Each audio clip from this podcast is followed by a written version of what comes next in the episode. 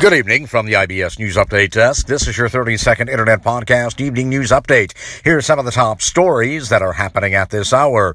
White House Senior Advisor Jared Kushner faces criticism after saying black Americans must want to be successful. Also this evening, some Americans are now concerned about a possible side effect of the COVID-19 vaccine. And Washington football team head coach Ron Rivera finishes his cancer treatment today.